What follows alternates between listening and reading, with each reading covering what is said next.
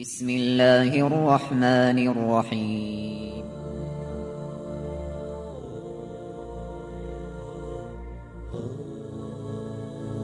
الرحمن العزيز الرحيم القوي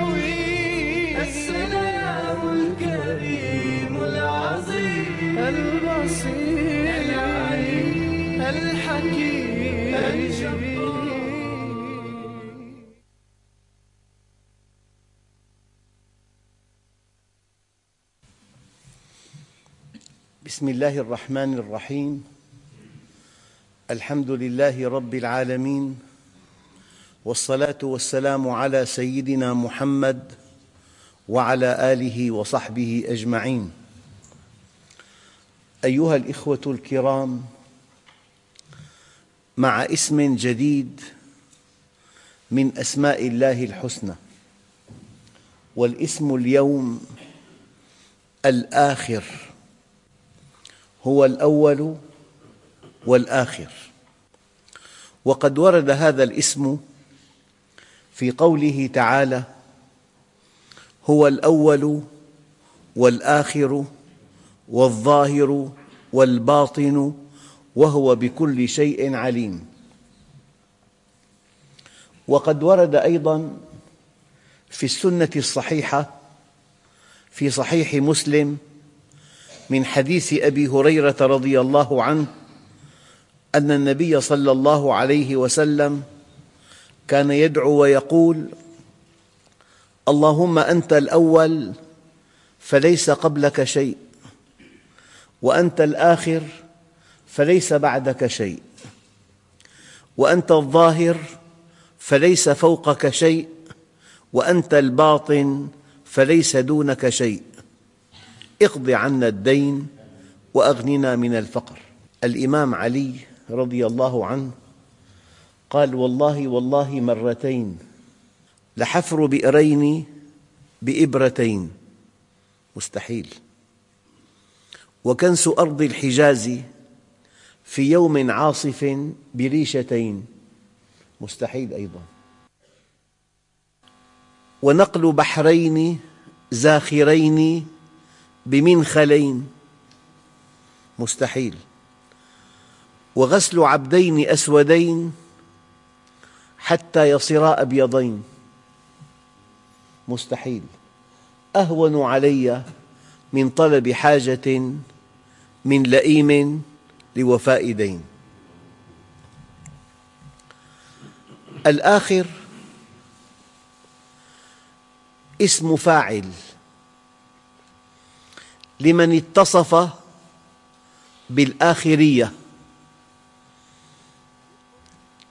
اللغة العربية لغة التصريف لغة الاشتقاق وهي في رأي العلماء الكبار الأجانب من أرقى اللغات الإنسانية.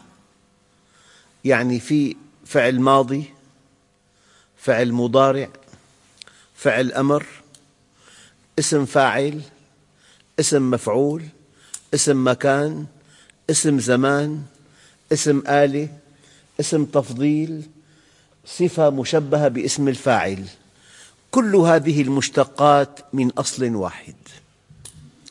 يعني باللغة العربية كتب يكتب اكتب كتابة مكتب كاتب مكتوب.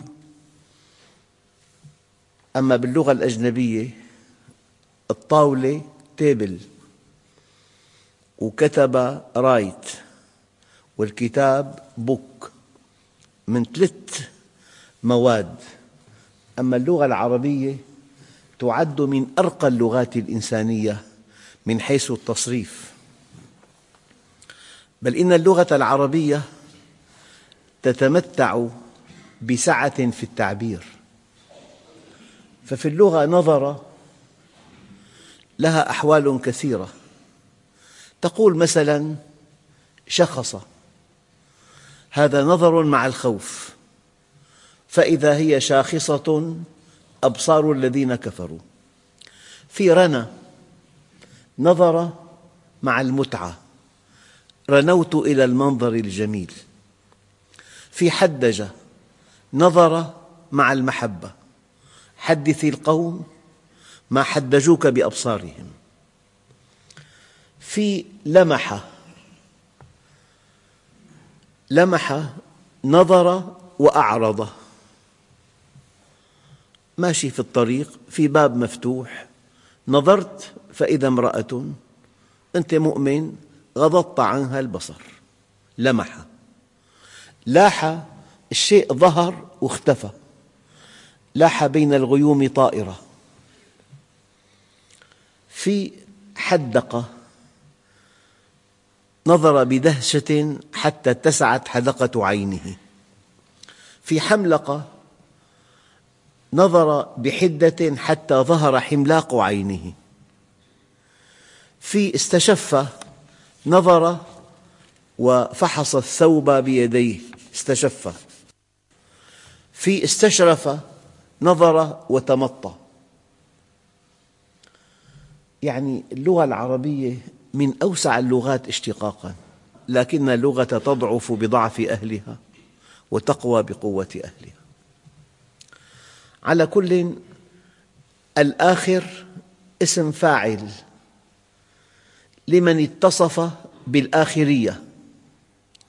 والآخر يقابل الأول الأول والآخر. والآخر لما بقي من المدة الزمنية جاء في آخر الوقت. والرقم الذي يلي الأول الآخر في الأرقام العددية. أو ما يلي الأول في البعدية والنوعية. أو لما بقي في المواضع الأرضية. هذه كلها معاني عليها شواهد من كتاب الله ولكن نكتفي بشاهدين. الآخر الذي يقابل الأول قال تعالى ربنا أنزل علينا مائدة من السماء تكون لنا عيدا لأولنا وآخرنا. والآخر لما بقي من المدة الزمنية في قوله تعالى وقالت طائفة من أهل الكتاب آمنوا بالذي أنزل على الذين آمنوا وجه النهار واكفروا آخره لعلهم يرجعون. وهناك شواهد كثيرة على المعاني الدقيقة لكلمة الآخر. لكن الذي يعنينا يعنينا اسم الله عز وجل الآخر. الله الآخر المتصف بالبقاء والآخرية. هو الآخر الذي ليس بعده شيء. والآخر الباقي بعد فناء خلقه. كل شيء هالك إلا وجهه. آيات كثيرة تؤكد أن المؤمنين في الجنة خالدين فيها أبدا. المؤمنون في الجنة خالدون في الجنة أبدا. فكيف نجمع ونوفق بين أن الله هو الآخر وليس بعده شيء. وبين أن المؤمنين في الجنة خالدين فيها أبدا. الإجابة سهلة جدا. الله عز وجل باق وليس بعده شيء ببقائه هو. من أسمائه أنه باقي. من أسمائه أنه آخر. لكن إذا أراد الله لهؤلاء المؤمنين أن ينعموا في جنة إلى أبد الآبدين هؤلاء باقون بإبقاء الله لهم. فرق كبير بين أن نفهم أن الله باق ببقائه الذاتي وبين أن يكون المؤمنون في الجنة إلى أبد الآبدين. نقول المؤمنون باقون بإبقاء الله لهم. هذه الإشكالية إن صح التعبير تتوضح بشكل جلي إذا ضربنا المثال التالي. الله عز وجل يصف النبي عليه الصلاة والسلام فيقول يعني قل لهم ولا أعلم الغيب. النبي على عظم شأنه وعلى علو مقامه وعلى أنه سيد الخلق وحبيب الحق وسيد ولد آدم لا يعلم الغيب. لا يعلم الغيب إلا الله. وأي إنسان وأية جهة تدعي أنها تعلم الغيب قل لها بملء فمك أنتم كاذبون. لا يعلم الغيب إلا الله. وعلى الرغم من أن هذا العصر عصر علم وعصر تنوير في خرافات وفي مشعوذين وفي دجل لا يعلمه إلا الله. الغيب لا يعلمه إلا الله. شيء آخر أحاديث كثيرة تتحدث عن أشراط الساعة. كيف نوفق بين أن النبي الكريم لا يعلم الغيب وبين أنه نطق بأحاديث صحيحة عن أشراط الساعة؟ يعني يوم يذوب قلب المؤمن في جوفه. ألم ندرك هذا الزمان؟ مما يرى ولا يستطيع أن يغير. إن تكلم قتلوه وإن سكت استباحوه. موت كعقاص الغنم. يعني قبل يومين بلغني أن مذبحة راوندا قتل فيها ثمانمائة ألف بأيام. موت كعقاص الغنم. لا يدري القاتل لما يقتل ولا المقتول فيما قتل. في عندنا مصطلح جديد اسمه التطهير العرقي. طيب هذا الذي تقتله ماذا فعل؟ أسلب مالا أنتهك عرضا أسفك دما. موت كعقاص الغنم لا يدري القاتل لما يقتل ولا المقتول فيما قتل. أحاديث كثيرة. هذا موضوع مستقل. أيضا الإشكالية تحل بهذه الجملة. النبي عليه الصلاة والسلام لا يعلم الغيب لكن إذا تحدث عن المستقبل فبإعلام الله له. بإعلام الله له. لكن بالمناسبة من أجل أن نعلم حقيقة هذا النبي العظيم أول صفة ولا أعلم الغيب. الصفة الثانية قل لا أملك لكم ضرا ولا رشدا. الصفة الثالثة قل لا أملك لنفسي نفعا ولا ضرا. لا يملك لنفسه نفعا ولا ضرا. ولا أملك لكم ضرا ولا رشدا. ولا أعلم الغيب. أية جهة في الأرض؟ من آدم إلى يوم القيامة تدعي أنها تعلم الغيب أو تملك أن تضر إنسانا أو أن تنفعه؟ اركل أفكارها بقدمك.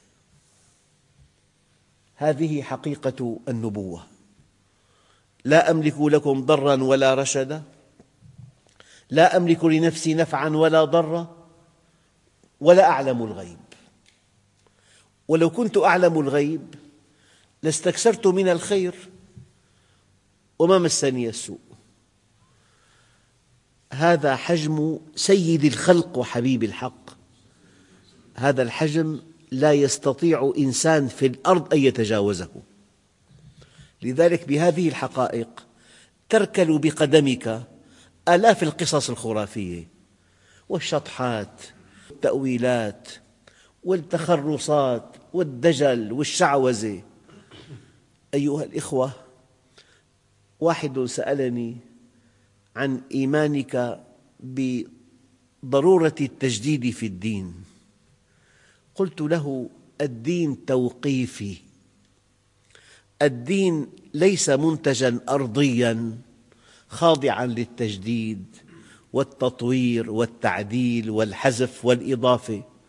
هذا دين توقيفي من عند الله.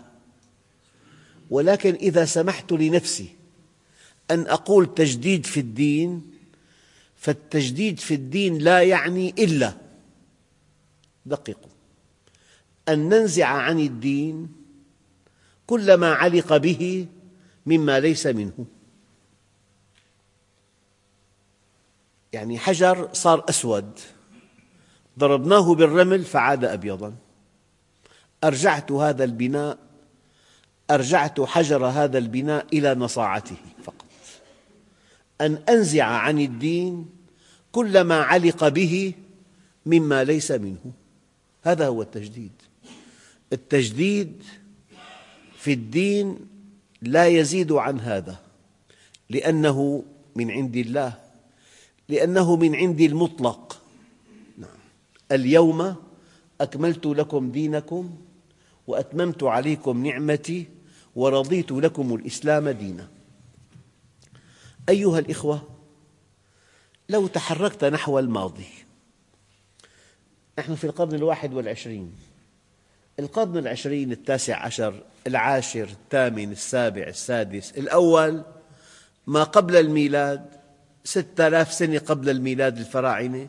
لو توغلنا في الماضي في النهاية نصل إلى الله. هو الأول. لو تحدثنا عن المستقبل القرن الحادي والعشرين الثاني والعشرين القرن الثلاثين في النهاية نصل إلى الله. هو الآخر. إذا توغلنا في الماضي نصل إلى الله. وإذا استشرفنا المستقبل نصل إلى الله. هو الأول والآخر. لذلك أما الإنسان وضع آخر. قال تعالى فلا أقسم بالشفق والليل وما وسق والقمر إذا اتسق لتركبن طبقا عن طبق.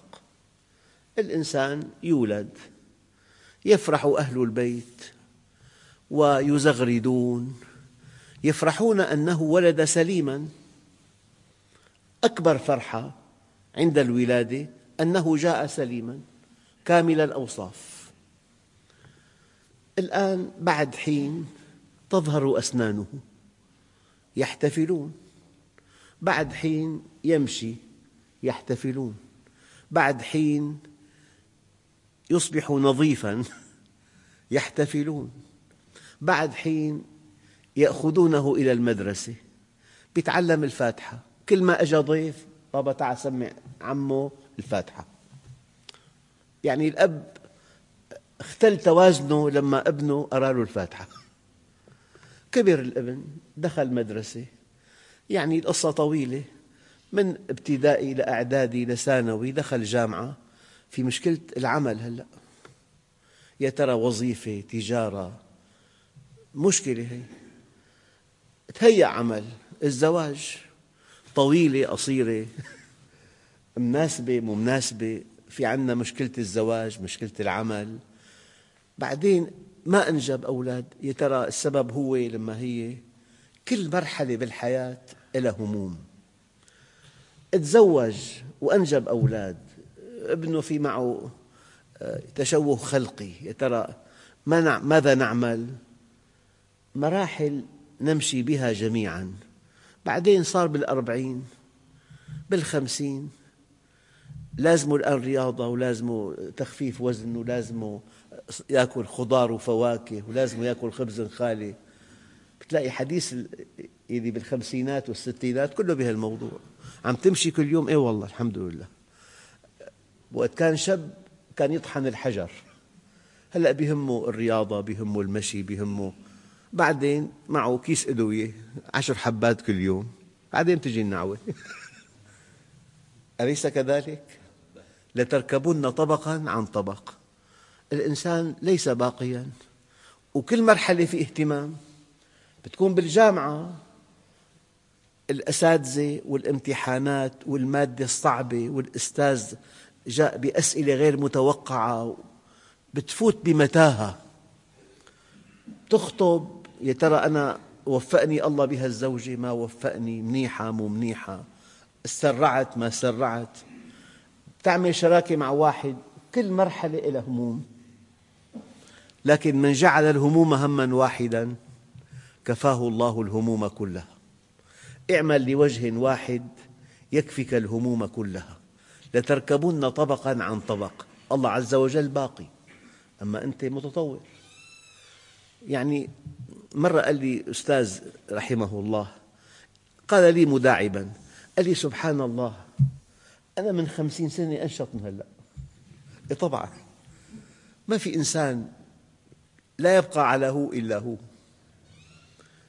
فالبطولة أن أجعل همي أن أعرف الله. في كلمة لسيدنا عمر بن عبد العزيز الليل والنهار يعملان فيك. كل واحد منا عنده صورة قديمة. صورته بالعشرين بالخمسة عشر بالثلاثين. في في وضع آخر. يعني بالستين في في صورة ثانية بالخمسة وستين بالسبعين. كل ما تقدم به السن يصبح وجهه. يعني تضاريس صار فيه. خطوط وتجاعيد إلى آخره. الليل والنهار يعملان فيك. ردك على الليل والنهار فاعمل فيهما. اعمل عملا صالحا. بادروا بالأعمال الصالحة. فماذا ينتظر أحدكم من الدنيا؟ هل تنتظرون إلا فقرا منسيا؟ كاد الفقر أن يكون كفرا أو غنى مطغيا. زوجته محجبة سافر لبلد نفطي جاءه دخل كبير بعث له رسالة. إن لم تأتني بأحدث صرعات الأزياء أنت لست زوجتي. غنى مطغي. غنى مطغي. والغنى المطغي مصيبة. لأن الله عز وجل علم ما كان وعلم ما يكون وعلم ما سيكون أما الرابعة وعلم ما لم يكن لو كان كيف كان يكون. الغنى المطغي مصيبة أو مرضا مفسدا. في أمراض تجعل حياة الإنسان جحيما لا يطاق. فشل كلوي تشمع كبد خسرة في الدماغ أو هرما مفندا. نشأ لا على طاعة الله. فلما تقدمت به السن أصابه الخرف. وقد ورد في الأثر أنه من تعلم القرآن متعه الله بعقله حتى يموت. في هذا البلد الطيب قبل سنوات أقيم حفل تكريم لعلماء القرآن الكريم. كانوا سبعة فيما أذكر كلهم فوق التسعين. من تعلم القرآن متعه الله بعقله حتى يموت. أيها الإخوة أو موتا مجهزا بادروا بالأعمال الصالحة فماذا ينتظر أحدكم من الدنيا؟ هل تنتظرون إلا فقرا منسيا أو غنى مطغيا أو مرضا مفسدا أو هرما مفندا أو موتا مجهزا؟ بقي تنتين ثانيات سبعة. أو الدجال.